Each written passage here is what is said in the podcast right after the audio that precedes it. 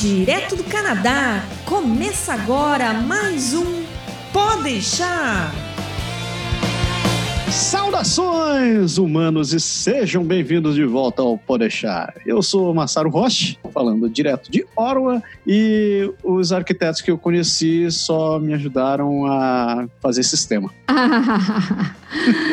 Eu sou a Andrea, tô falando de Vancouver e eu sinto falta de ver aqueles prédios belíssimos com arquitetura muito linda aqui em Vancouver, aqui no Canadá, mas aqui em Vancouver principalmente. e olha só, no programa de hoje a gente vai falar sobre arquitetura, trabalhar como arquiteto aqui no Canadá, o processo de, arquiteto, de trabalhar como arquiteto aqui no Canadá. E para isso a gente trouxe um convidado, também falando de Vancouver. Nós temos aqui seu Ricardo Gracelli. Tudo bem com o senhor? Tudo bem, Massaro? Oi, pessoal.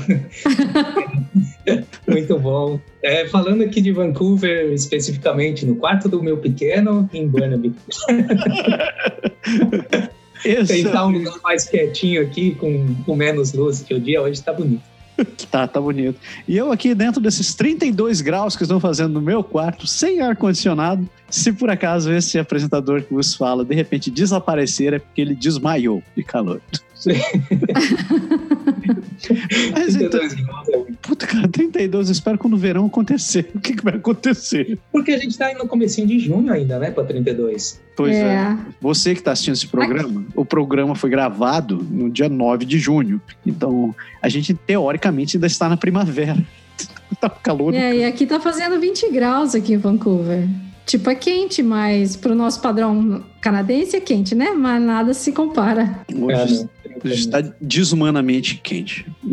Mas é. deixando a temperatura de lado, a gente tem aqui a presença maravilhosa do Ricardo, que resolveu dedicar o seu tempo nesse domingão maravilhoso, faz calor aí fora, para compartilhar a sua experiência sobre é, como ser arquiteto aqui no Canadá. Então, antes da gente entrar nos pormenores, é importante a gente dizer que nós não somos consultores, nós não somos credenciados ao governo e tudo que a gente está passando aqui são informações compartilhadas de boa vontade das pessoas, da nossa parte. Então, se você precisar de informações oficiais a respeito dos processos ou de qualquer órgão que oficial que você precise acionar para validar o seu processo ou qualquer outra coisa relacionada, por favor, vá atrás disso. Consulte as fontes oficiais sempre que, e, ou consulte um, um profissional credenciado no assunto.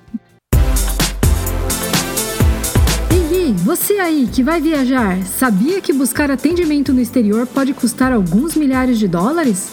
Então por que viajar sem contratar um seguro viagem? Quer seja turismo, estudo, trabalho ou imigração, você deixa a sua estadia muito mais segura e tranquila por menos de um dólar por dia. Isso mesmo, menos de um dólar por dia. Seguro Viagem do Canadá Agora e Energia Finances, um serviço aprovado e recomendado por quem já contratou e utilizou. Acesse agora o site canadagora.com/seguro e contrate o seu.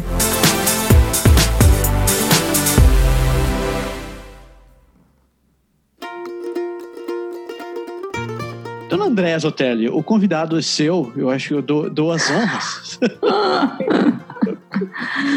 é, então, eu chamei o Ricardo, nossa, conheço o Ricardo há muito tempo, né, Ricardo? Ah, desde 2015. Foi em 2015 que a gente se encontrou lá em Toronto? Foi, antes de vir para Vancouver, eu decidi dar uma passada em Toronto por duas semanas e conseguimos, né, fazer uma. se encontrar lá, naquela é. cidade grande. Cidade é. Grande. Então, aí já. E daí acabou que eu vim para cá. Ricardo veio para cá estudar arquitetura na BCIT, né? E agora o Ricardo já está trabalhando na área. Então a gente chamou o Ricardo para falar aqui como é que foi. Acho que é legal você começar, Ricardo, falando da sua experiência prévia no Brasil, porque você, na verdade, é engenheiro de formação, né? Então conta aí pra gente como é que era a sua experiência no Brasil e aí por que que você resolveu vir fazer arquitetura em vez de engenharia aqui no Canadá? Antes disso, você é da onde, Ricardo? Eu sou de São Paulo. São Paulo capital? São Paulo capital. Um abraço para esse pessoal de São Paulo capital. É, é, é, uma mistura, né, gente? Acho que, como todos nós brasileiros, filhos de imigrantes, um avô é italiano, o outro é português, imigraram para o sul do Brasil, o outro para São Paulo, e aquela. E hoje estamos todos no Canadá. É a vida. Mas não, eu te cortei. Continue se apresentando. então, gente, é verdade. Eu, minha primeira formação no Brasil, eu estudei no Mackenzie, uns 15, nossa, faz tempo já. Me formei em 2000, uh, eh, engenharia civil. Um, na época era um curso super desejado, né? Eu sempre quis fazer e todo mundo sempre quis. Era uma coisa bem bacana. E para que as pessoas entendam bem a diferença né, da, da, da, engenharia, eu nunca trabalhei com infraestrutura. Então, a minha engenharia civil é toda relacionada com prédios, né? Prédios comerciais, residenciais, industriais. O que me fez fazer a ponte para a arquitetura aqui muito mais fácil, muito mais direto. Porque aqui o engenheiro civil é muito mais relacionado à infraestrutura ou cálculo estrutural. Hum. Exato. Então, isso é uma coisa que, na hora, até eu lembro na minha primeira entrevista que eu fiz há quase dois anos atrás, eu estava no segundo termo ainda da faculdade, aqui na BCIT, e eu fiz uma entrevista, meu currículo estava lá, engenheiro civil, é, responsável na empresa A, B, C, D, o que a gente coloca, né, os cargos e o, e o tempo que trabalhou. E eu trabalhei né, no Brasil fazendo projetos e obras, a maior parte era é, execução de obras, é, toda a parte de planejamento físico-financeiro, aquela orçamento, contratação de todos os, os trades, né, todo mundo fazer o orçamento fechado dentro do prazo, dentro da controle de qualidade, aquela história toda de obras. De obras residenciais, basicamente, né? É, é comercial, residencial, é, tá e uma ou outra, algumas industriais também. Uhum. No Brasil, né, gente, currículo amplo. A gente não, ah, não é, é, que nem aqui que a gente resolve fazer um tipo de projeto e vai fazer isso 30 anos. Né? Lá, você, lá eu tenho 15 anos de experiência, é, tipo, sei lá, 3, 4, 5 anos em cada área três áreas diferentes, mais ou menos assim. E... Então, aí você estava na sua primeira entrevista aqui para emprego na área, e, e aí no, teu currículo não estava isso? Tava, engenheiro civil, tal, não sei o quê, trabalhou na empresa A durante 2007, 2012, aquela um currículo padrão. Uhum. E, o, e o próprio principal, na, na sala estava o principal, o vice-presidente, né, e o gerente de RH. Num departamento de arquitetura, aí ele viu, mas você é engenheiro civil, você está com uma vaga de arquitetura? Não estou entendendo. Como é que isso acontece, né? Eu, aí eu expliquei toda essa história, com experiência relacionada com com construção e projetos, coordenação dos projetos de arquitetura, estrutura, mecânica, elétrica, hidráulica, né, toda a parte de projetos também. E ele falou: Ah, tá, então você tem que tirar esse engenheiro civil do seu currículo. Isso ah. aqui me deixou confuso. Ah, por que isso? É, e foi, foi, foi a minha primeira pergunta. Eu falei, mas eu sou engenheiro civil no Brasil, né? Por que, que eu vou tirar? Ele falou, não, você pode colocar que você foi formado em engenharia civil, lá na sua, no campo de educação, e na parte do currículo você coloca as suas descrições do que você fazia. Coordenação de projeto, papapá, papapá, mas não coloque que você é engenheiro civil porque você está aplicando para uma vaga de arquitetura e a gente não consegue fechar a conta. Isso foi feedback do principal e do, do bem na hora da entrevista. Assim, dois super renomados arquitetos me entrevistando durante horas. Foi super tenso. e o cara logo na primeira na primeira oportunidade vem e já me manda um feedback assim. Eu ainda agradeci, falei, pô, obrigado, né, meu currículo, eu tenho que aprender a fazer o currículo canadense. Eles são muito honestos, né, cara?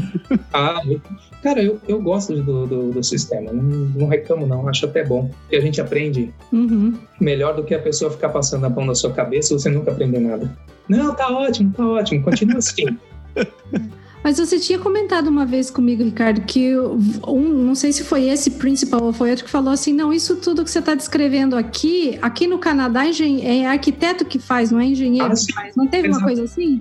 Foi, exatamente. Aí quando eu terminei de falar o que eu fazia obra por obra, porque eu montei um sitezinho, né? Aqui você tem que ter portfólio para procurar emprego. Uhum. E ele foi, ele abriu o site na, na, televisão lá de 100 polegadas e começou a, começou a perguntar o que, que você fez nessa obra, o que, que você fez nesse projeto, e uma por uma do que estava no meu site, na, na, as informações. Aí eu fui falando, fui falando, ele falou, mas isso realmente não é engenharia para nós aqui, isso é arquitetura.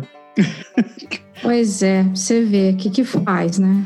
É. Interessante. Então tem uma, já tem uma distinção do que é considerado um arquiteto e o que é considerado um engenheiro aqui. Que, é, que pelo que eu entendi, tem, tem uma grande diferença em relação ao Brasil. Tem, tem, tem sim. Uh, assim, acho que é bem relacionado à infraestrutura, estradas, pontes, viadutos, é, portos, barragens, né? É, barragens, tudo isso é engenharia civil e, e também a parte da um, cálculo estrutural, e daí você pode ir para estruturas metálicas, concreto e assim por diante. Uhum. Madeira. E frame as well. É.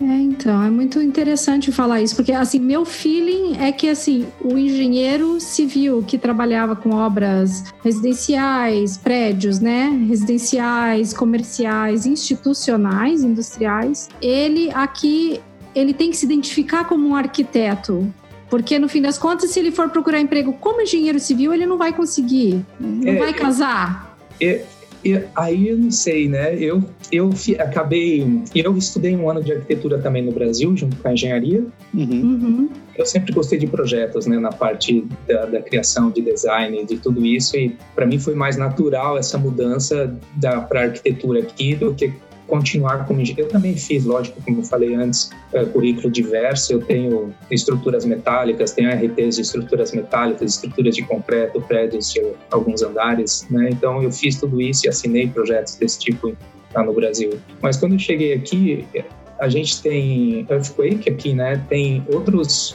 é, requerimentos muito mais complexos diferentes, vamos falar assim, diferentes do Brasil. Uhum. E até você pegar todo esse conhecimento, que é tudo standardized, e, e, aprender isso, eu falei, ah, acho que vai ser mais fácil, é, eu vou me identificar mais se eu for para a área de arquitetura. Ah, entendi. Então, peraí, deixa eu, porque eu sou, eu sou, quando eu falei que arquiteto, o único que eu conheço é o arquiteto que me ajuda a fazer sistema, porque realmente... arquitetura de software, né? É arquitetura de software. Eu só, eu só conheço o arquiteto, o único arquiteto que eu conheço que eu conheço é o Niemeyer e olhe lá, né? Mesmo assim, nós não somos amigos, ele nunca aceitou o meu invite. É. ah, agora só se você for pro céu ou pro inferno, né? É, é, eu vou ficar preocupado se, eu, se ele responder agora. Agora, agora, agora sim. É, melhor não chamar. Tá, então deixa eu entender o seguinte. Tá, o, aqui no Brasil, a gente tem a faculdade de arquitetura, a gente tem a faculdade de engenharia. Você tem um set de, de, de especializações para cada um. Tu te formaste como engenheiro civil no Canadá, no, no estado, no, no, Brasil, e resolveu se aplicar para uma vaga de arquiteto, de, de arquiteto aqui. Mas quando eles analisaram teu currículo, eles viram que as atividades que tu desenvolveu na vida tinham muito mais a ver com arquitetura do que com engenharia civil. E pelo que a Andrea me falou também, as funções de engenheiro civil são muito mais relacionadas a obras de modo geral, né? infraestrutura de modo geral, né? Sim, é isso mesmo. Uma pequena exceção, se você quiser aplicar, por exemplo, para trabalhar na obra, como uh, uh, project manager, que eles chamam aqui, ou para uh, coordinator, alguma coisa nesse sentido, e daí você vai seria o engenheiro de obras do Brasil. Aí você consegue também aplicar sendo engenheiro civil, mas daí vai direto para a obra. Entendi. Então, que não foi o campo que eu escolhi, porque eu tenho muito tempo de obra no Brasil, trabalhei uhum. bastante, desde fazer loja de shopping, a indústria de gigantes e shoppings e tudo. E eu falei, quando eu mudei para o Canadá, eu falei, eu gosto de projeto, vou, vou vou tentar minha, meu lado dentro da, oh, da, da, arquitetura. Oi. Não, é que a sua conexão parece que tinha dado uma cortada, mas acho que voltou. Eu preciso repetir o que eu falei ou vocês pegaram? Dá uma repetida essa última parte. É, é não, é só porque, assim, uh, agora eu me perdi. Não, lá no Brasil tu já tá trabalhando, já tinha trabalhado mais com essa parte de... De, de projetos. De projetos. É, de obras, de você tinha, trabalhou com muita obra lá e você tava meio de saco cheio já de ficar fazendo obra quando você veio pra porque cá. Porque obras todo mundo conhece, né? Obra é, é um melhor campo de atuação no Brasil, porque é onde você desenvolve mais a carreira e até financeiramente falando. Uhum. Mas é, é, é, cansativo, né, gente? Envelhece, deixa a gente careca. Então tu é, realmente viaja para o Canadá? Quem, quem, leva 30, 40 anos de obra é guerreiro demais. então tu já vieste com essa ideia quando vieste para o Canadá, de não querer trabalhar mais nessa área e partir é, foi, foi o meu primeiro... Aquela história, quando você vem, você trabalha até no McDonald's e whatever. Sim. Mas se se eu pudesse escolher, é o que eu queria fazer realmente, trabalhar com projetos de arquitetura, porque aqui quem coordena todo o, o processo é o arquiteto. Hum. A gente faz o projeto de arquitetura e a gente tem os consultores, né, tem os engenheiros que fazem as suas partes e, e, e os projetos são linkados ao nosso projeto e a gente vê todas as interferências e é, é tudo o centro de operação é o arquiteto, que na verdade no Brasil é o engenheiro civil. Ah, pô, tá aí. Você me esclareceu já uma grande dúvida que eu tinha nessa vida. Quem condena é. uma obra? É, o Brasil é, é raro ver um arquiteto, a não ser que seja muito sênior, tenha muita experiência, daí você vê arquitetos coordenando projetos, sim, também. Mas não é o uso, não é o normal. Bacana, bacana. É. Falando aí do curso, Ricardo, você veio, você veio fazer o curso de três anos da BCIT, que é o Architectural Technology, right? Né? Isso. E daí, é, você, você conseguiu aproveitar matérias suas da engenharia, da sua formação, para reduzir o tempo de curso? Como é que foi? Você fez os três anos? Então, esse curso, ele chama Architectural Building Technology. Hum. E tem muita... Como aqui a gente tem um inverno rigoroso e ainda as chuvas são no inverno, então todas as assemblies, wall, uh, parede, piso, é, telhado, né? Todas as paredes têm vários layers, né? Várias camadas de diferentes materiais para evitar condensação, toda aquela história dentro da estrutura e manter a casa airtight o, o máximo possível. Na questão, principalmente agora, o, o building code andando no, na parte de eficiência da, do, dos prédios. Uhum. Cada vez mais forte. Acabou de mudar o building code aqui em BC em 2018 e já a próxima versão já vai apertar mais ainda, aumentando a insolação da, das casas e tudo mais. Mas voltando à sua pergunta, é, transfer credit na BCIT é sempre uma batalha.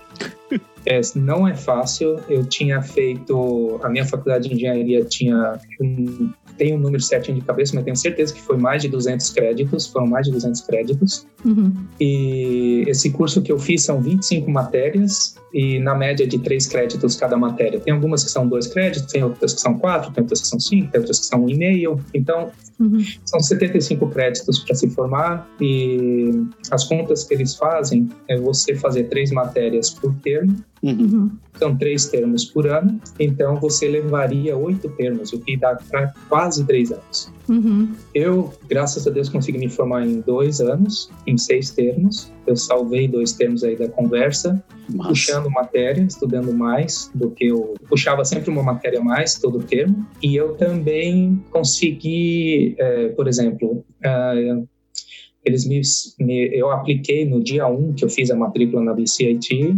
para. Falei, eu quero transfer credit de geometria é, 2D, 3D, matemática de arquitetura, né? Que é isso. Aí projetos 1, é, desenho técnico, materiais 1, só tirei as coisas 1, bem simples mesmo, para não começar do. Falei, nossa. É, até cálculo estrutural, que eu já fiz, quantos projetos que eu já fiz de estrutura metálica e concreto e eles me colocaram lá para fazer estática, né? A parte é, que seria física 1 lá, né? É, Mais básico possível. É, equilíbrio, né? Aí, e mesmo assim apliquei com esse monte de coisa, no final das, apliquei para cinco matérias só, das 25, eles me deram duas matérias. E tipo assim, ó... Ah, que pariu, só duas? Duas matérias que foi desenho técnico 1 e processos 1, sei lá, é, materiais 1. Nossa, Caraca. absurdo.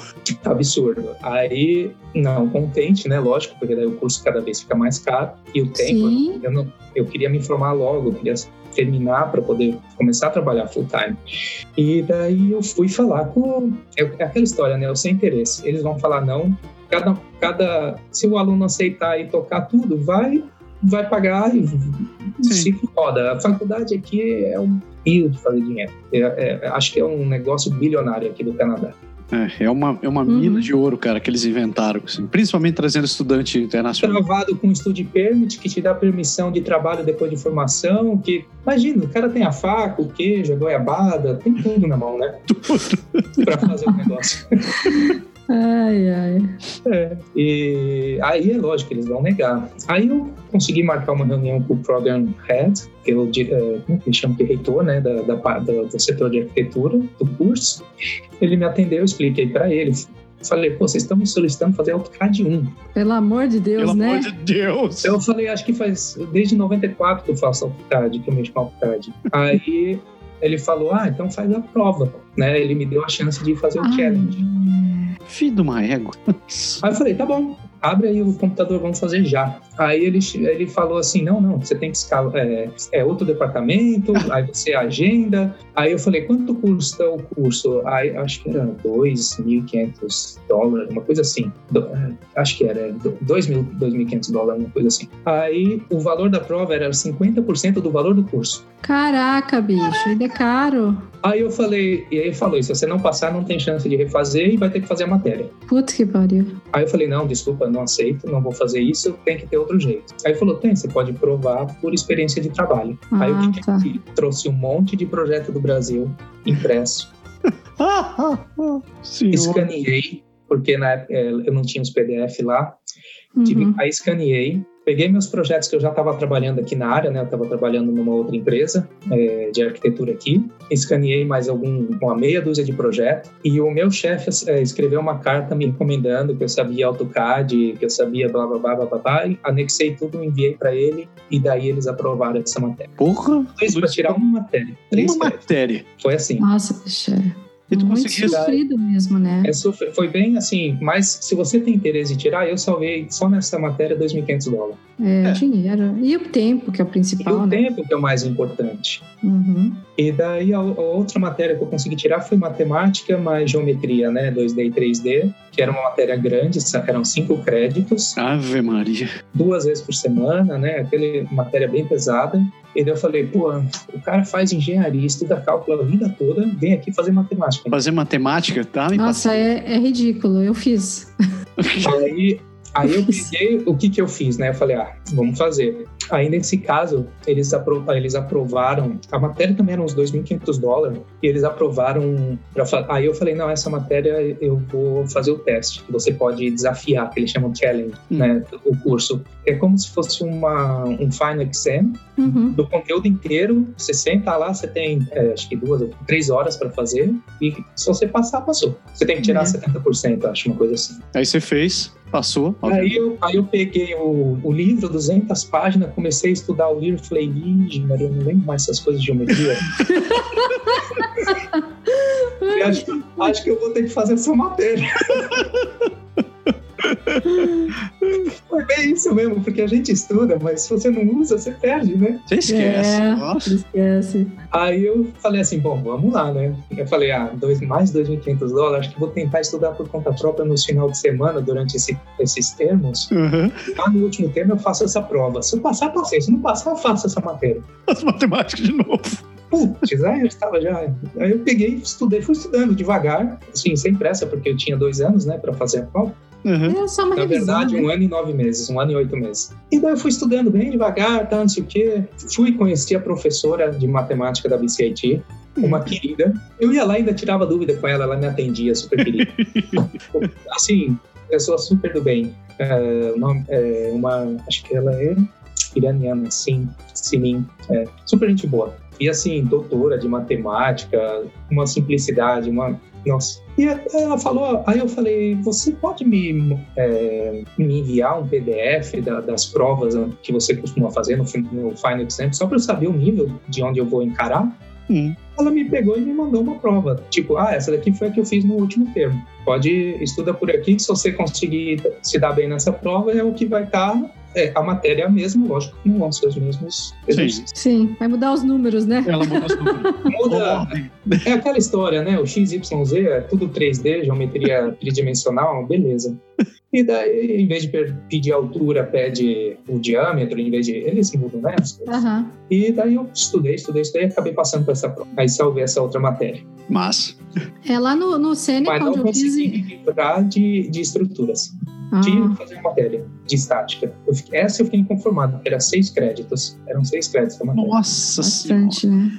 Era. Três Eu vezes falei- por semana. aí, eu, aí eu fiz a mesma coisa. Fui no departamento de engenharia civil, encontrei com o program head, conversei com ele, expliquei, peguei meus projetos, escaneei, mostrei, peguei memorial de cálculo feito à mão que eu tinha, mandei tudo para ele. Aí o cara falou: é, não, você está formado há mais de sete anos. Nossa, cara. E a matemática mudou em sete anos, é claro. Exato. É uma, é uma, era uma- a matéria mais cara do curso, né? Ah, Hum, Miserável. É, seis créditos, né? É, lá no Seneca eu consegui trocar, eu consegui fazer transfer credit bem mais simples, viu, Ricardo? Eu acho que a BCIT que tem esse esquema, assim, meio especial, porque eu poderia ter feito o meu curso de dois anos, eu tranquilamente teria feito em um ou até menos do que um se eu quisesse, entendeu? Eu que não quis fazer, né? Mas eles aceitaram bastante matéria, assim, do que eu, do que eu Que bom. pedi. Eles É. aceitaram duas, duas para mim foi na briga, e daí eu consegui trocar o AutoCAD 2 por Revit. Eu falei, eu não Ah, que é uma grande coisa, né? Porque era o mesmo preço, AutoCAD e Revit. E aqui, no mercado de arquitetura, ou você sabe Revit ou você sabe Revit. Ou você tá fora. Não, assim, as pouquíssimas empresas de design da região aqui vão aceitar o só o AutoCAD. É, Nossa. foi isso pra arquitetura, né? Cara, mas daí, Ricardo, terminaste o curso e tal. E terminar o curso simplesmente é requisito mínimo para você conseguir trabalhar como arquiteto? Não, Sempre tem uma Aqui, pegadinha, cara. Aqui, aqui o arquiteto é tipo engenheiro também, que você tem que fazer todo o processo para se tornar um arquiteto. Para poder usar o nome arquiteto, no- você tem que se registrar no conselho. E o, o- o buraco é bem mais embaixo, o processo leva tempo, é, é oneroso. Tem, se você, por exemplo, já adiantando, quem tiver interesse em fazer esse, esse cadastramento como arquiteto aqui no- nos órgãos oficiais, tem o roadmap passo a passo no site de arquitetura. Aí você só vai no site, no Conselho de, de Arquitetura da, da sua província. Eles têm um roadmap, tem duas opções que você faz. Uma é que você é, você pode se tornar intern architect. Esse processo leva uns três anos. Você tem que estar trabalhando sob a supervisão de um arquiteto sênior Uhum. e completar quase 4 mil horas de trabalho e é, cada seis meses enviar relatórios e no final de tudo isso você ainda tem dois dias full time fazendo testes reais em projetos e perguntas teóricas e, e técnicas assim dois dias inteiros Caraca! Mas isso aí, mesmo para quem tem experiência de arquitetura no Brasil,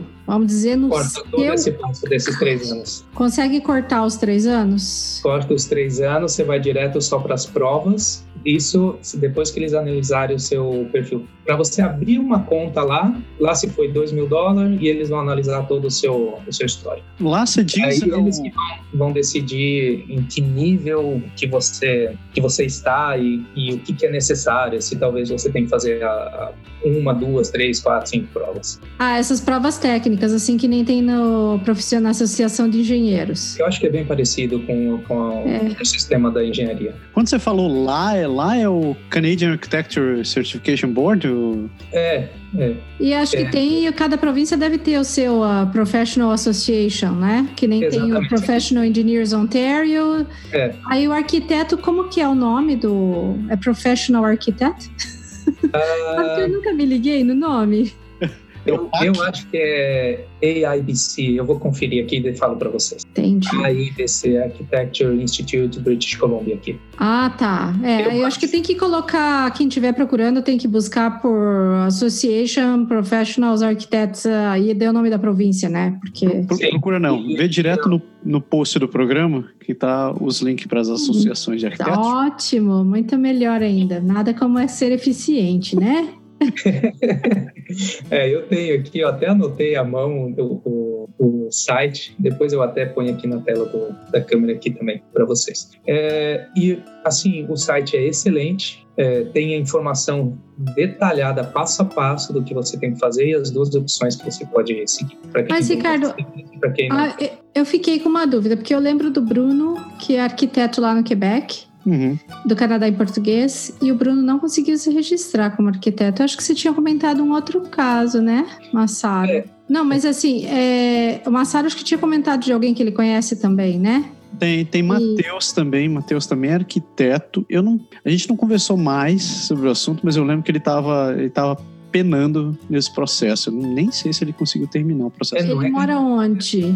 Também mora em Montreal. É, então, a minha questão é o seguinte, porque é, o que o Bruno mencionou na época é que o currículo da arquitetura do Brasil é muito diferente do currículo da arquitetura daqui, como você mesmo mencionou, né, Ricardo? Ela é muito mais. A arquitetura daqui tem muito mais cara de uma engenharia civil de construção de obras residenciais, comerciais institucionais. Então, daí, será que o arquiteto do Brasil vai conseguir a validação do diploma dele aqui ou ele vai ter que estudar de novo? Eu, assim, se eu puder dar dois conselhos para qualquer pessoa que está vindo imigrar, é, estude e estude um pouco mais.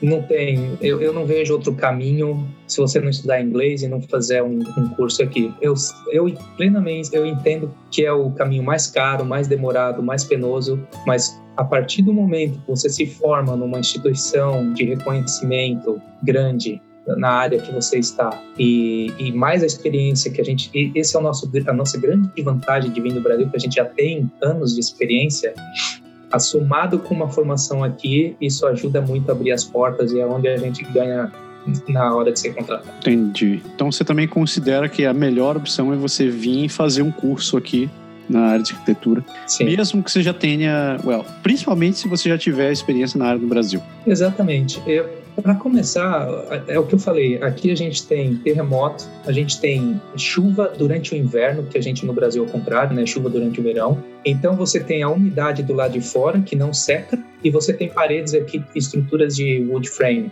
na maioria das construções até quatro pavimentos. Que é perfeito para ficar chupando é umidade, né?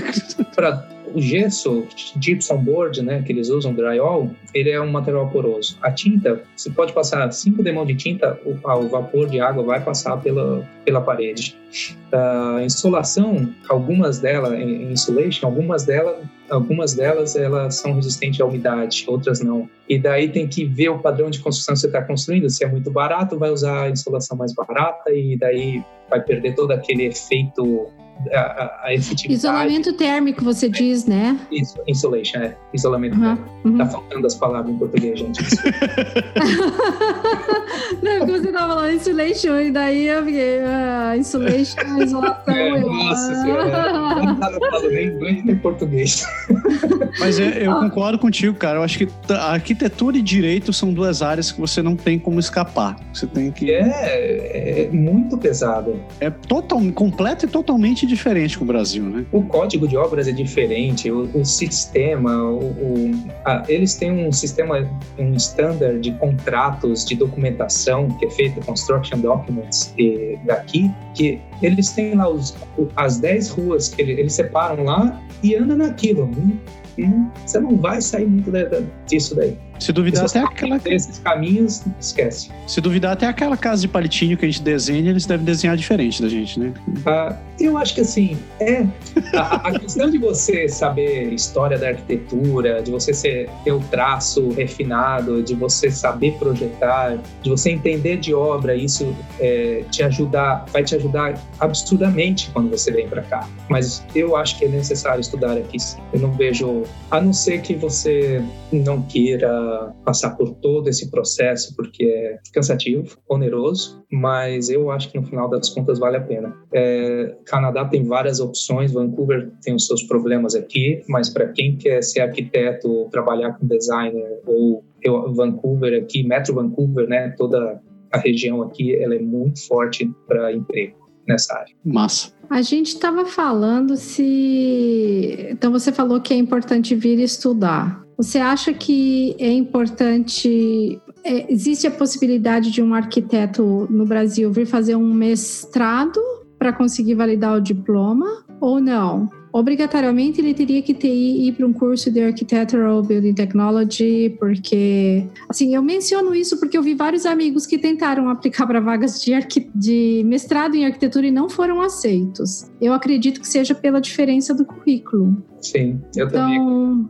É, você tem você alguma tem, percepção, é, informação sobre isso? Como é que é, Ricardo? Então, eu sei que a UBC tem um mestrado de arquitetura muito bem reconhecido, é, mas eu, eu indicaria o mestrado para quem já é permanente, residente permanente, porque é, para residente permanente os três anos de mestrado custam menos de 20 mil dólares. Uhum. E para quem é international student, parece que custa 100 mil dólares.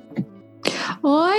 É, parece que é um, número assim fora da realidade. É muito, é muito, mais difícil de ser aceito porque eles vão querer saber se você tem esse conhecimento do build envelope, né? Aqui. Aham. Como é que são as assemblies, como é que, como é, que é construído, por que, que tem esses layers, como é que são feitos os detalhes construtivos é, para poder evitar o vazamento de, de ar e umidade dentro da parede ou dentro do forro e assim por diante. Uhum. É, então, para poder aplicar para o mestrado, cara, a pessoa já vai ter que estar. Tá demonstrar conhecimento pleno. E você vindo do Brasil para aplicar para isso, hum, não tá, né? É, a não ser que você seja o, muito já assim uma pessoa que já trabalhou no mundo todo e daí você já tem essa esse uhum. conhecimento. Então, eu acho que sim. E até um nível de inglês muito mais alto. A minha a, a lógica para gente que já tem muitos anos de experiência, já tem um bachelor degree, muitos anos de experiência é ir direto para o mestrado. É, é, é, compreensível isso. Todo mundo falava, vamos evoluir na carreira. Mas quando eu vim para cá, para o Canadá, eu não tinha nem inglês. Eu tinha inglês médio, que eu acho que o meu,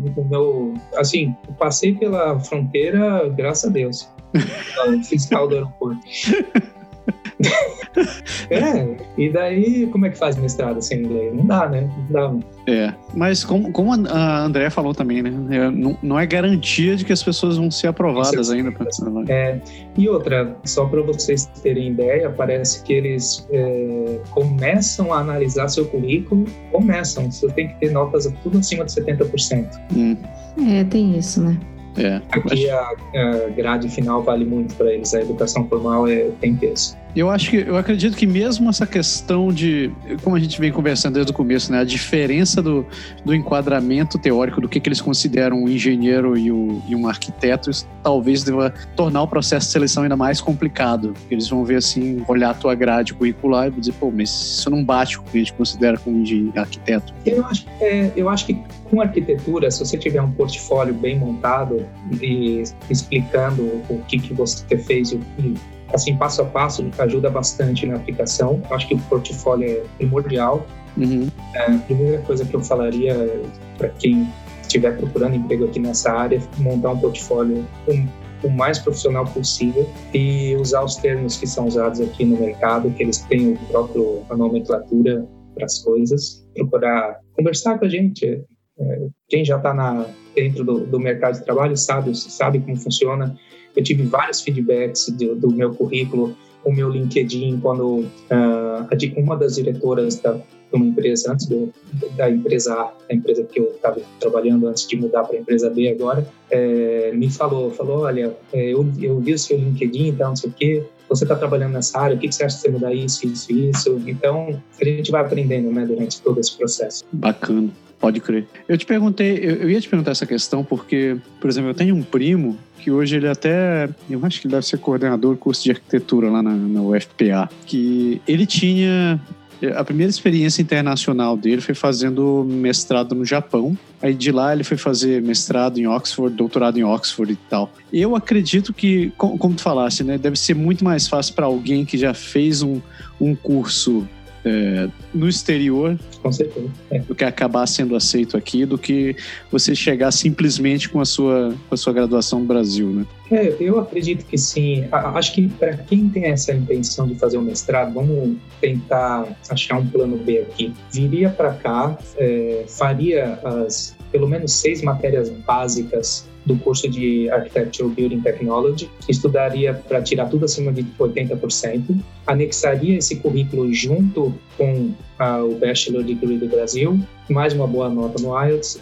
aí aumenta bastante a chance, acredito. Boa estratégia. Massa. É. Então, são meia dúzia de, de, matérias, que é o Building Code daqui, o Building Envelope, Construction Documents, né? E os construction drawings, que eles têm umas quatro matérias, que é um A, um, B, 2A, 2B. Legal, legal. É. Você consegue fazer isso em dois semestres, em dois termos, né? Um semestre. Massa, massa. É. E daí você, você já teria um pouco da visão do que, de como que as coisas são feitas aqui, mais a sua experiência, mais o seu degree, acho que ajuda bastante. Bacana. Não tenho certeza, isso é o que eu faria se eu quisesse fazer. Pode crer. É. é. é de... O nome é nosso, né? É, não custa perguntar. É verdade. E cá, no Brasil a gente sempre costuma associar arquiteto com essa parte mais de é, interior, né? Planejamento de interiores e tal. Qual a diferença disso daqui para. como é que funciona aqui no Brasil? A pessoa, a pessoa que quiser trabalhar nessa parte de, de interiores também precisa ser arquiteto ou tem uma área mais específica que você precisa seguir? Um, eu acredito que aqui eles têm um bachelor também degree de interior design. É, eles têm, né? São quatro anos, se eu não me engano. Eles têm esse curso também, acho que na BCIT, na, na UBC também deve ter. E Uhum. Simon Fraser é provável também, não, não tenho certeza, mas na, na BCIT eu tenho certeza. E o interior design aqui, ele está muito mais conectado, por exemplo, com a escolha dos materiais, cores, texturas, desenho dos móveis sob medida, planejados ou os pré-fabricados, encaixar as caixinhas dentro do ambiente, ah, fazer paginação de piso, iluminação, paginação do forro, né? toda essa parte ah, que seria a pele do, do prédio, né? Internamente. De É um, outro, arte mesmo do trabalho interno, né? é um outro curso, tem que entender muito de materiais, porque é, eu sei, na empresa A que eu estava trabalhando, eles tinham uma biblioteca dentro da empresa com, assim, é, amostras reais de tudo. Caraca. É, Era, era, era a bagunça das meninas de... de DID, né? elas eram a festa, aquelas meninas. Elas colocavam as coisas tudo no piso e falavam, ó, isso aqui é o piso, isso aqui é a parede, nós vamos conectar isso com isso, e os materiais, o que vocês acham disso? E todo mundo que passava, ela já parava. E na, no departamento delas sempre tinha é, donuts, chocolates, meu, engordativo aquele departamento. Porque os É. mandavam para ela, né? As, uh, todo dia tinha, tinha Gente, ali. É, aqui, na, aqui na empresa que eu trabalho também tem, né? O, o time de interior design que faz todo aquelas display homes, aquelas é, show home que a gente fala, né? Aquelas casas decoradas.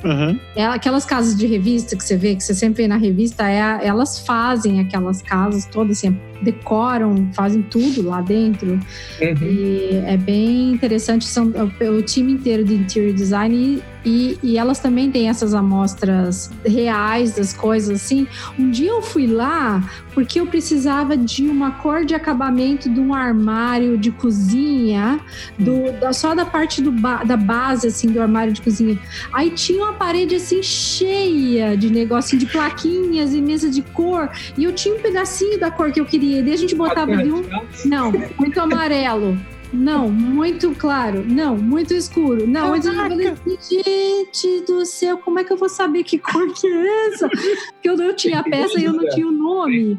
Ah, não, tem Aí- tudo, André. É. É, então, daí. Não, mas a menina tava comigo, mas ela falou: não, isso aqui a gente vai ter que pedir para fazer o match color, porque a gente não tem para fazer, o, né, pra fazer o match color, porque a gente não vai conseguir achar nessa infinidade de materiais aqui. Então é mais fácil a gente pedir, a gente mandar no manufacturer lá, no fabricante, e falar para ele: faz o match, né? Faz match igual. color aqui, faz, copia, copy and paste. Esse aqui, ó, É. que a gente precisa desse de novo. Mas é bem assim, é. É, a, a biblioteca deles é, é, é até, assim, é impressionante. Cara, é, esse pessoal deve ser, deve ser sofrer assédio de, de vendedor igual o pessoal de farmácia em hospital, né, cara? Ah, não tenha dúvida. Eu lembro que tinha lear, é, lunch and learn, assim, constante, três vezes por semana. Olha que legal. As meninas não compravam almoço, não precisava nada, era, tava tudo pago. Olha, cara, É. eu tenho, eu tenho a pergunta a respeito. No, no Brasil, a gente, a arquitetura tem também esse lado assim, muito artístico, de projetar os prédios, né? Que eu até falei no começo do programa, que eu sinto falta de ver esses prédios com um belíssimo design, assim, que a gente via no Brasil, é Rui Otaki, Niemeyer, tem o Lelé também. Você já ouviu falar do Lelé? Não, Ele é arquiteto baiano, o nome dele é João Filgueiras Lima, um amigo meu que é arquiteto que eu conheci no college em Toronto, é arquiteto baiano, o meu amigo, e, e ele me mostrou as obras de Lelé, assim, simplesmente impressionante, assim, muito lindo o trabalho dele também. Então, é, esse, a gente tinha esses arquitetos no Brasil que fazem esse trabalho bastante artístico, e muitas vezes os arquitetos que são formados no Brasil, eles têm ideia de continuar fazendo esse tipo de trabalho aqui. Só que chega aqui, não encaixa. Vai ah, procurar um emprego, aí chega no emprego e a vaga é que nem essa sua aí que você está trabalhando, que é uma cara, um emprego mais com cara de engenharia, né, do que de arquitetura do é Brasil. Técnico, é, o emprego é. é bem técnico. É. O que, que seria o equivalente desse arquiteto artista aqui? Tem isso aqui? É, tem,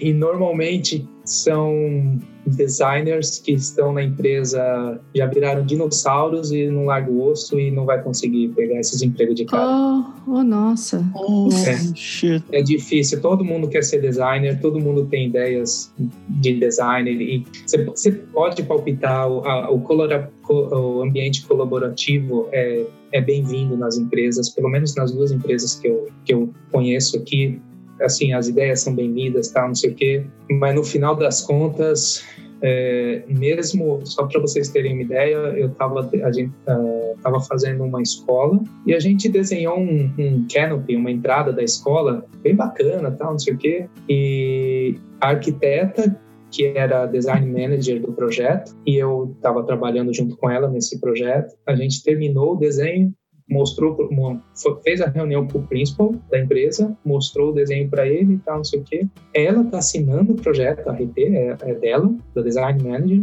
O principal, que é o, é o chefe do departamento, olhou o projeto, não sei o quê. Ah, gostei muito da sua ideia, pô, boa ideia tal, mas vamos fazer assim. Assunto ferrado. Ah. É, porque ele é o principal, né? Ah. Não, e, e, daí ele explicou, a, a, porque é fácil você pôr o seu ponto de vista, né? Tudo é. tem o, o sim e o não, o ponto positivo e negativo. O que acontece aqui no, acho que no Canadá que você sente falta de designers, eu acredito que tem prédios belíssimos aqui sim, mas muito mais pós pós-moderno, né? Super contemporâneo, que é essas peles de vidro para tudo que é lado e, e deu. É o que é hoje, nos dias de hoje, porque é o sistema mais eficiente de se envelopar um prédio. Eu acho muito quadrado tudo, entendeu? Mas é, como é que eu vou te falar? É prático. mil dólares o square foot aqui, né? Pois é.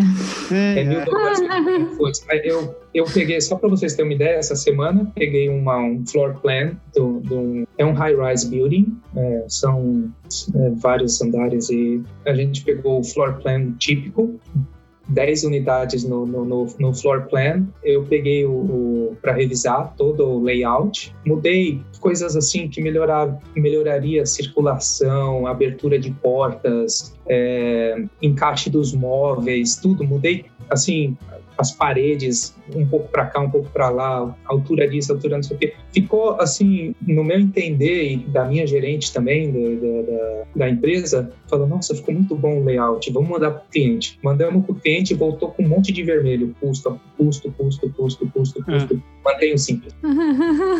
Aí você quer jurar. É.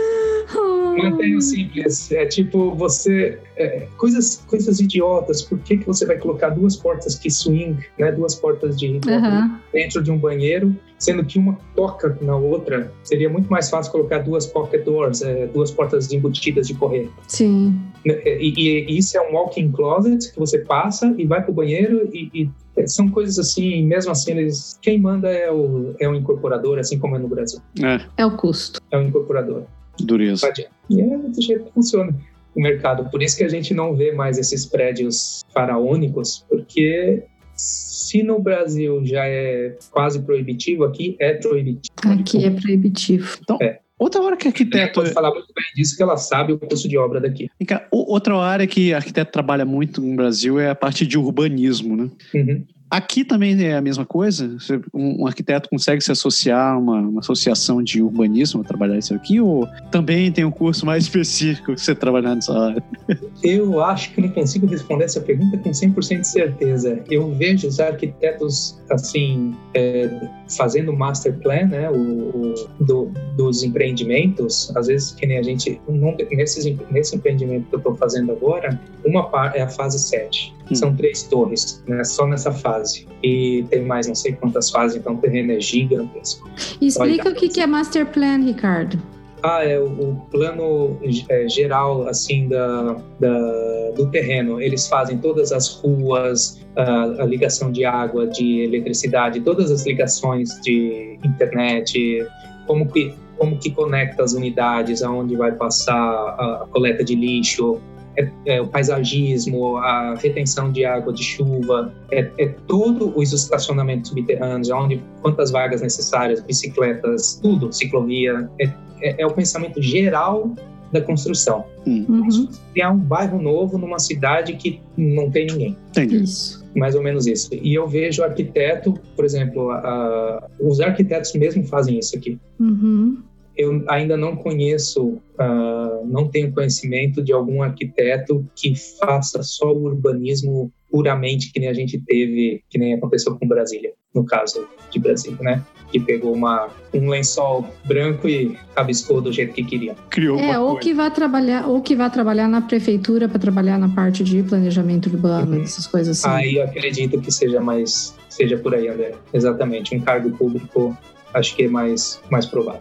É. É, o que eu ouvi falar é que o curso nessa área de urbanismo seria uma pós-graduação que teria que fazer aqui, mas eu não tenho certeza dessa informação também, Também não não confirmei. É, não é, não é minha expertise, não sei. É, Eu perguntei mais porque agora eu também estava vendo que aqui em Ottawa vai ter em julho, nessa altura já teve, já teve vai ter o National City Planning Conference aqui. E, Hum, então, eu já perguntei, eu também porque esse meu primo que eu citei agora há pouco também, ele trabalha, trabalha bastante nessa área de urbanismo e principalmente na parte de planejamento urbano. Daí eu, essa me deixou Eu acho que é cargo público mesmo. pode crer. Vai, André. eu ia perguntar agora de Dindim, da Bufunfa, se a disparidade salarial entre um arquiteto registrado e um arquiteto que não é registrado, tipo assim, uma pessoa que acabou de sair do college e está trabalhando como arquiteto já, que seja com dois ou três anos de experiência, não precisa ser totalmente cru, e uma pessoa que se registre como arquiteto, vai ganhar muito a mais ou vai só vai ganhar dor de cabeça?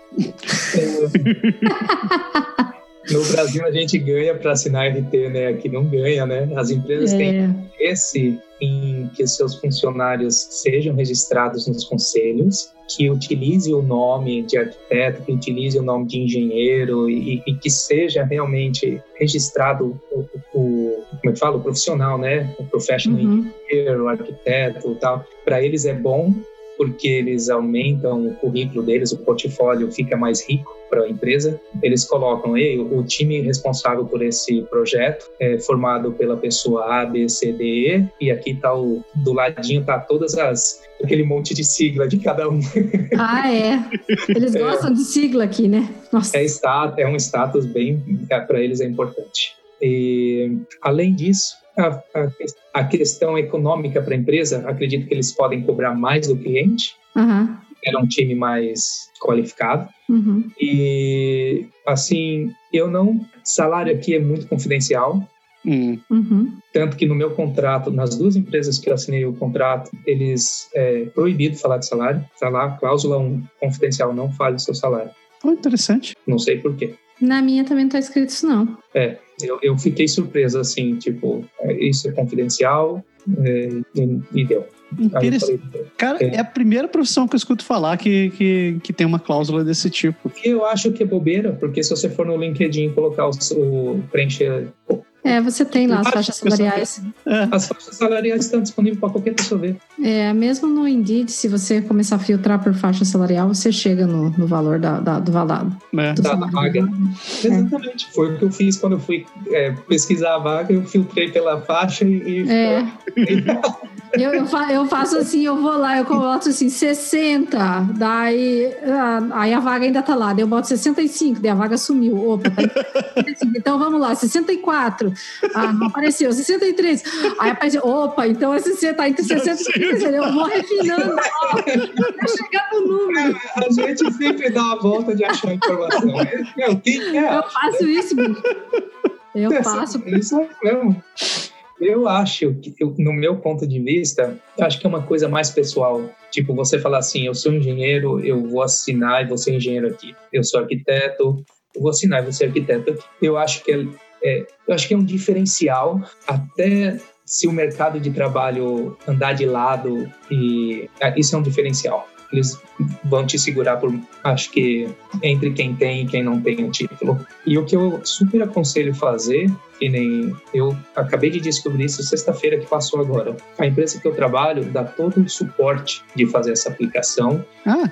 E, é, eles têm um, eles te indicam um tutor, é um arquiteto sênior da empresa, que vai ser os, que vai te, te guiar pelo processo todo. E, e durante todos esses três anos e o plano de estudos, os projetos que você vai passar, os relatórios que tem que ser preenchidos, as cartas de recomendação, tudo isso vai ser fornecido pela empresa. Então, se você que ainda não é e está vindo para o Canadá e resolve falar assim, eu vou ser arquiteto aqui, acha o primeiro emprego uma empresa é, aqui tem muita empresa de design. Downtown, é, só ali na Burar, acho que você anda cinco quadras, você passou por 20 empresas. Legal. E daí, como as empresas vão acabar tendo o interesse que você faça? Eles têm o interesse financeiro, econômico e status e tudo mais de te ajudar, e eles ajudam, e eles fazem todo o processo. E é lógico que você é o responsável, Sim. Mas é, é, eu sempre eu aconselho arrumar um emprego primeiro, trabalhe um aninho, conhece o sistema e daí, se você realmente acha que isso vai ser diferencial para a sua vida, para a sua carreira, sem problema nenhum, a empresa está lá para te suportar, para te apoiar. Bacana. Eu acredito que é o melhor caminho. Bacana. Você vê muita gente com mestrado, doutorado trabalhando na área, não? Hum, só os cabelo branco. é. Eu vejo tipo gerente de projeto, gerente de arquitetura, principal, sim. Bacana. E imigrante. Então, nessa pegada aí. Imigrante, os canadians, eles eles fazem o curso de dois anos na BCIT e vão vir até diretor antes de voltar a estudar.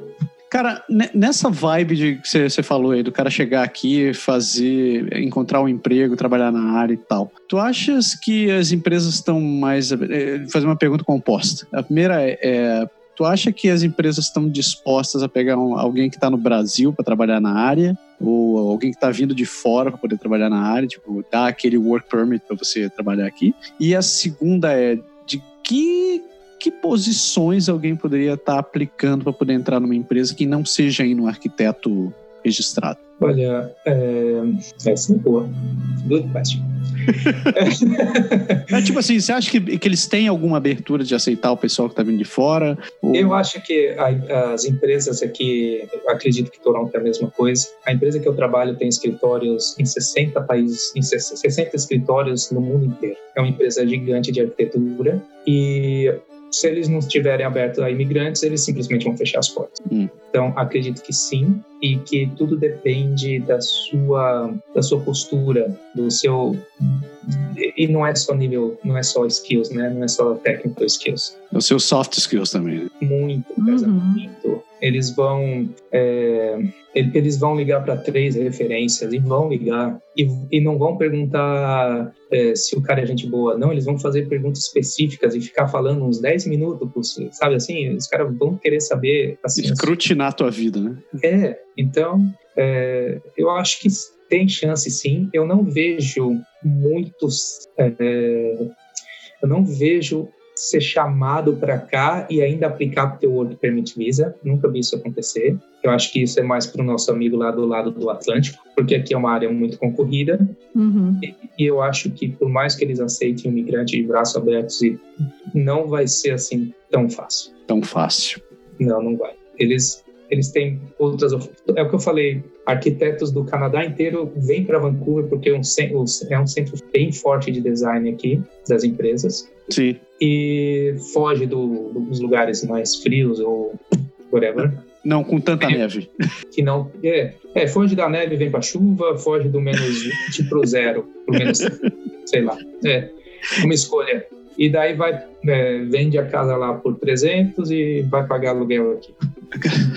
e que tipo de emprego você acha que, que dá para conseguir assim antes de conseguir fazer o registro, por exemplo? Olha, eu acho que você pode é, procurar como arquiteto até. Uhum vagas de arquiteto. Você pode aplicar para as vagas e deixar claro que você não é um arquiteto registrado aqui. Não, não minta no currículo, de jeito nenhum. Você acha que eles estariam abertos para contratar como cadista, como projetista?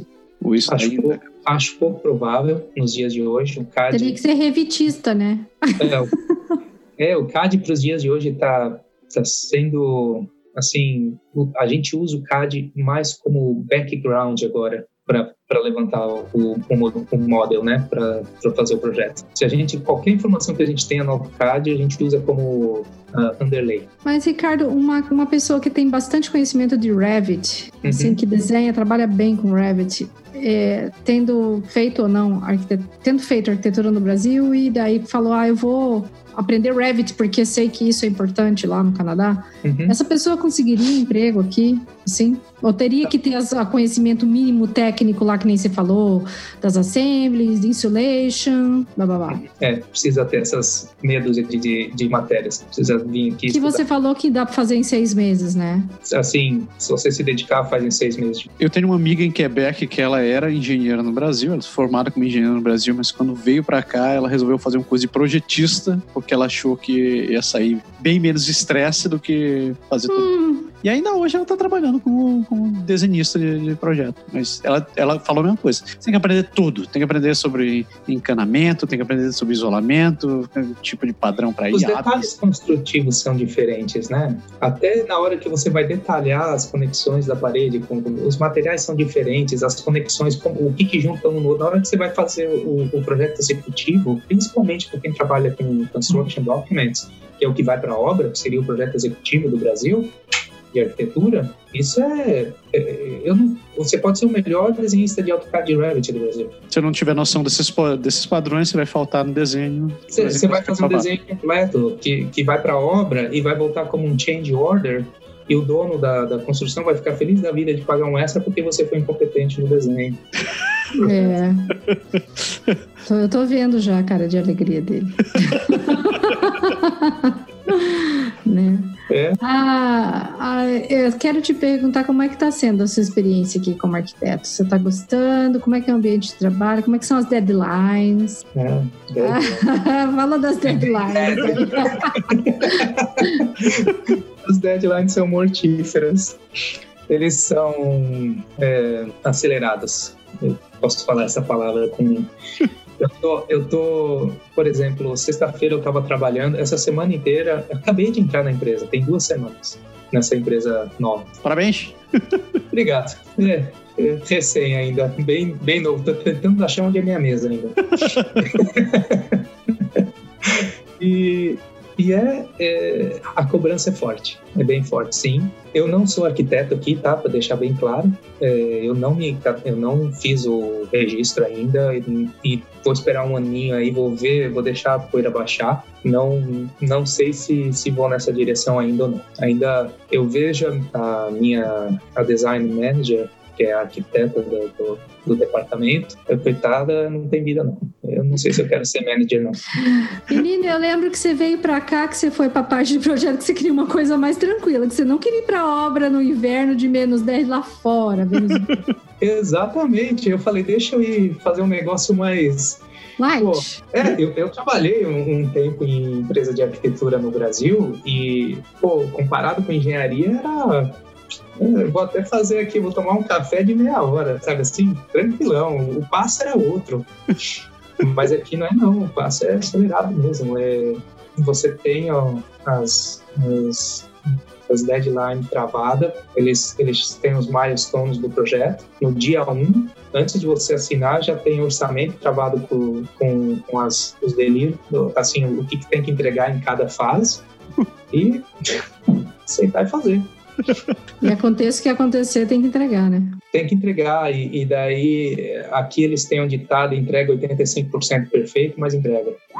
Caraca, 85%. Entrega, não, não entrega. Não, eles falam: se você conseguir chegar no 100%, você é o herói, perfeito.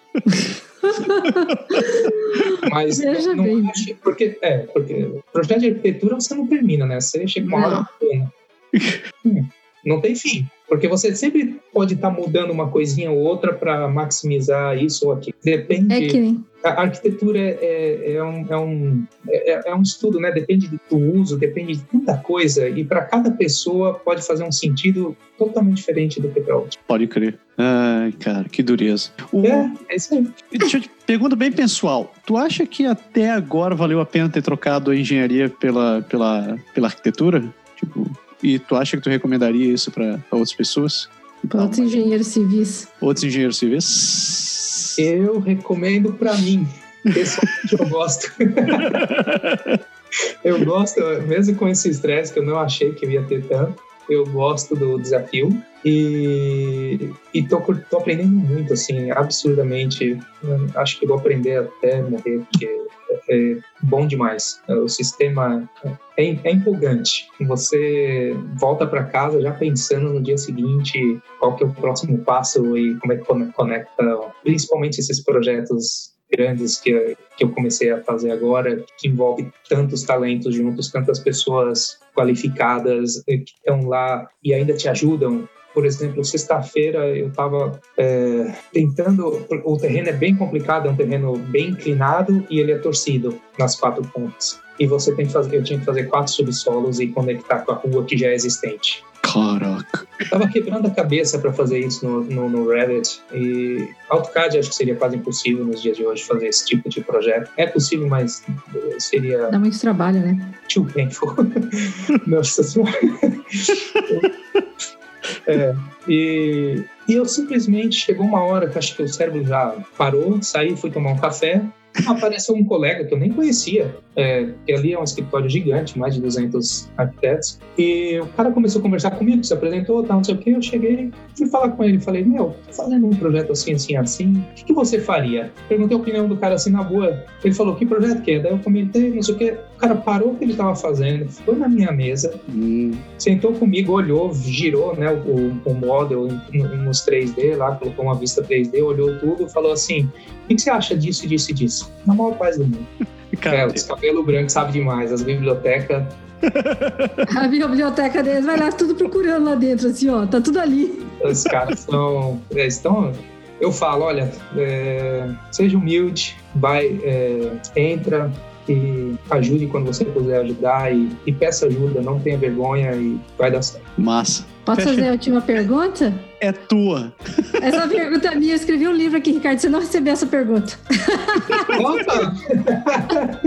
Eu vi aqui essa pergunta da André e falei, acho que esse programa vai para mais de uma hora. Já, já foi, né? Então, mas você me respondeu já mais ou menos isso, mas eu só vou botar aqui, pensar no contraponto seu, talvez uma outra opinião. Que a gente, eu tava falando assim, que eu acho que em Vancouver e no resto do Canadá, os, os prédios não têm uma arquitetura muito artística, eu acho tudo aqui muito quadrado. Em Toronto, a gente vê uma arquitetura mais artística do que vê aqui, entendeu? É, aqui, por exemplo, a gente tem agora aquele prédio Vancouver House, não sei se você já viu. Aquele uhum. prédio é lindo. Ele e... parece que vai cair a qualquer momento. É, ele, ele é maravilhoso.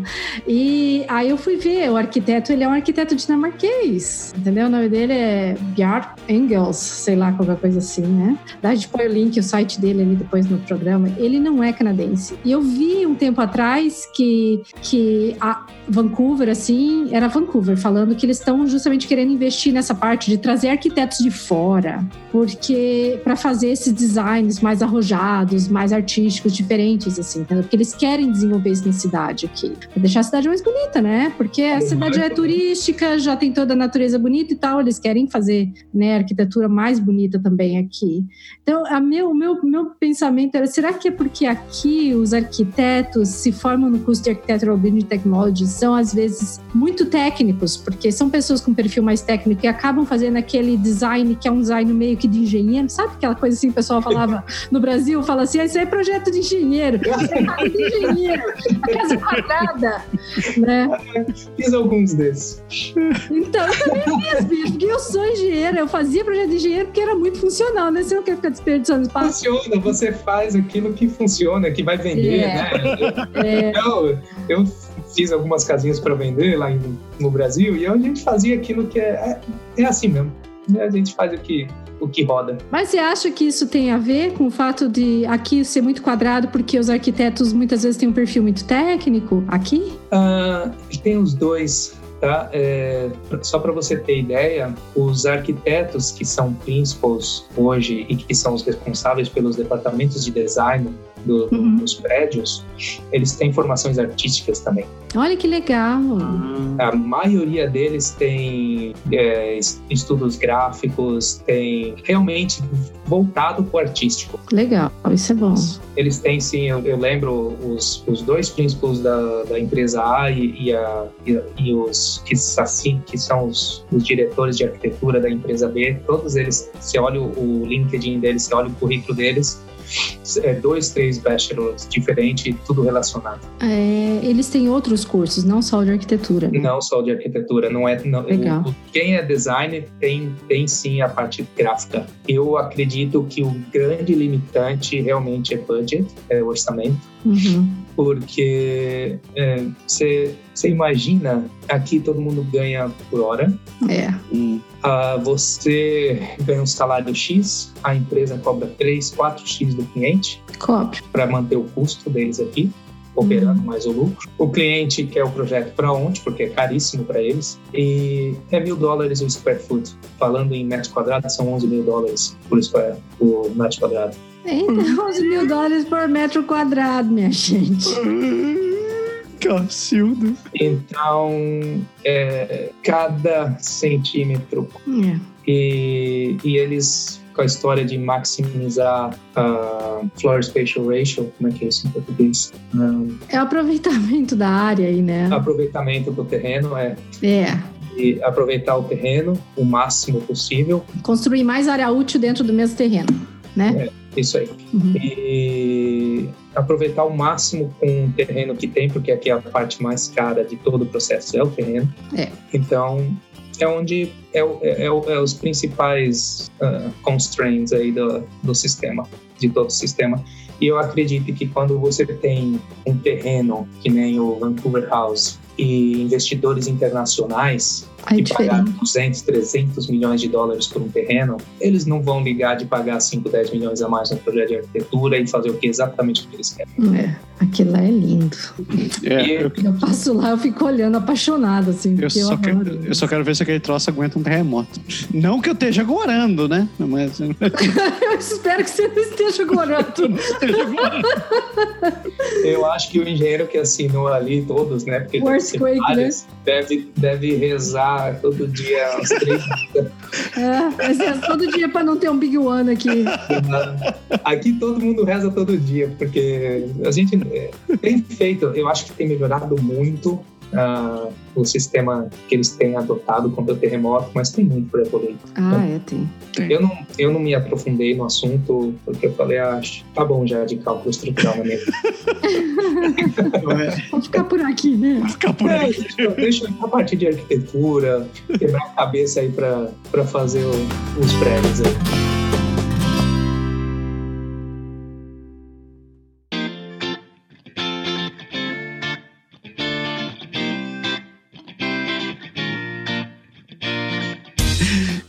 Chegamos no final desse programa, dona Andréa Zotelli.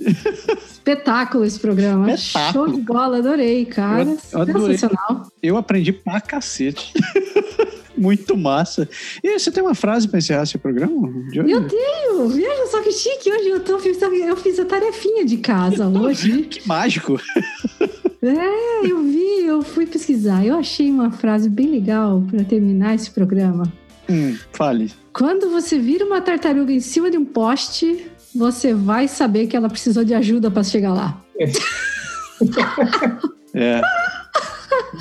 Em TI a gente usa essa frase demais, assim. É, você é usa sério? sério tá, é o paradoxo da tartaruga, né? Que você olha assim e se pergunta: tem uma tartaruga em cima de uma árvore. Você deduz três coisas. Um, essa tartaruga não chegou sozinha lá. Dois, se essa tartaruga está em cima da árvore, teve um motivo que alguém colocou a tartaruga em cima da árvore. Três, se a tartaruga está em cima da árvore, não toque nela, porque deve ter um motivo que alguém deixou aquela tartaruga ali.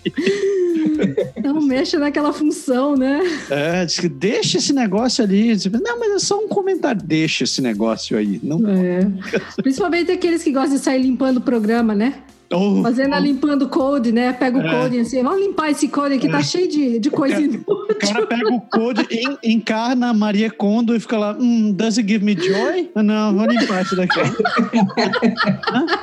does it spark joy? Não, vou apagar esse código. Ah, é assim. Ah, depois tudo vai começar a dar pau e não sabe por quê. É, tem essas coisas. Eu, eu tô, isso é até uma teoria de desenvolvimento hoje em dia, teoria de desenvolvimento Maria Kondo. Você chega assim, esse projeto me spark joy? Não. Então, abraço, thank you and give away. Lá, né? Ricardo, muito obrigado pela tua participação. Muito obrigado realmente, porque eu aprendi bastante. Eu acredito que quem está ouvindo esse programa, quem está assistindo esse programa, também aprendeu pra cacete nesse programa de hoje. Obrigado mesmo. Gente, meu prazer de estar aqui. André, irmã de. Não é de sangue, é de coração. E você vai ser mais um amigo do lado leste aí agora. Oh, beleza. Que qualquer pessoa que tenha qualquer dúvida, depois eu passo o meu LinkedIn profile põe aí, vocês é, anexa o vídeo e quem tiver dúvida pode entrar em contato. Se eu souber, eu fico feliz de ajudar. Massa, show de bola. Muito obrigado mesmo, cara. E ó, muito sucesso para ti. Desejo que tu, tu, tu, continue tendo muito sucesso aí nessa tua carreira. Se eventualmente chegar pro lado de cá do país, quiser passar um pouco de calor, tipo eu, assim, derretendo nessa altura. Está vivo ainda? Eu estou, não sei porque quando eu estou com esta polo, eu tô querendo arrancar esse negócio. Não, morra aqui. É. é sério. Pessoas, vocês estão assistindo a gente agora, que estão ouvindo a gente, muito obrigado pela sua audiência, muito obrigado por estar tá, tá nos dando esse, esse, esse seu tempo, dedicando esse momento o nosso trabalho. A gente pede como sempre, né? a gente pede que você encaminhe esse programa, apresente o Pode Deixar para outras pessoas, que você vá lá na iTunes Store, dê umas cinco estrelinhas no nosso programa, não te custa nada, é de graça, para a gente vai ser um, um grande, realmente um grande serviço. Mesma coisa se você puder ir na nossa página no Facebook, colocar lá cinco estrelinhas, dá um comentário positivo pra gente, a gente vai agradecer muitíssimo para você. E não esqueça de apresentar essa mídia maravilhosa que é o podcast para outras pessoas, né? Então, pega o telefone do seu tio, coloque ali na página de entrada, ou então fale com o seu colega do trabalho, converse com o porteiro, faz outra coisa, compartilhe, porque é um, porque é um conhecimento útil, um troço bacana que só vai ajudar a agradecer todo mundo. Se você quiser entrar em contato com a gente, sabe, a gente tá nessas mídias sociais da vida, tudo no Facebook, Twitter, Instagram, tudo com o nome de Canadá agora, a gente está por ali. Nosso site também você já conhece, é o canadagora.com. Se você não entrou lá, a gente recomenda fortemente que você vá, porque além dos podcasts, a gente tem artigos, tem vídeos também, a gente fala sobre outros assuntos e com certeza um material que você vai curtir. E finalmente, se quiser escrever pra gente, contato arroba canadagora.com. Vai ser um prazer te responder. E tá ficando bom nesse negócio de responder e-mail. Não tá demorando muito. tá melhorando. Tá melhorando. A gente chega lá. Ricardo, mais uma vez, muito obrigado para ti, cara. Muito obrigado mesmo. E as portas estão abertas se você quiser passear, tanto aqui em Ottawa quanto aqui no Pode Deixar. ah, a gente vai passear sim. Eu estou tentando esquematizar uma viagem para Costa Leste no próximo verão aí, para conhecer um pouquinho desse lado. Cheguei, vai ser um prazer. É, vamos sim. Pessoas, uma excelente semana para todo mundo e semana que vem a gente está aqui, como sempre, de volta com mais um Pode, Pode deixar. deixar. Tchau. Valeu. Tchau, tchau, tchau gente. tchau. tchau.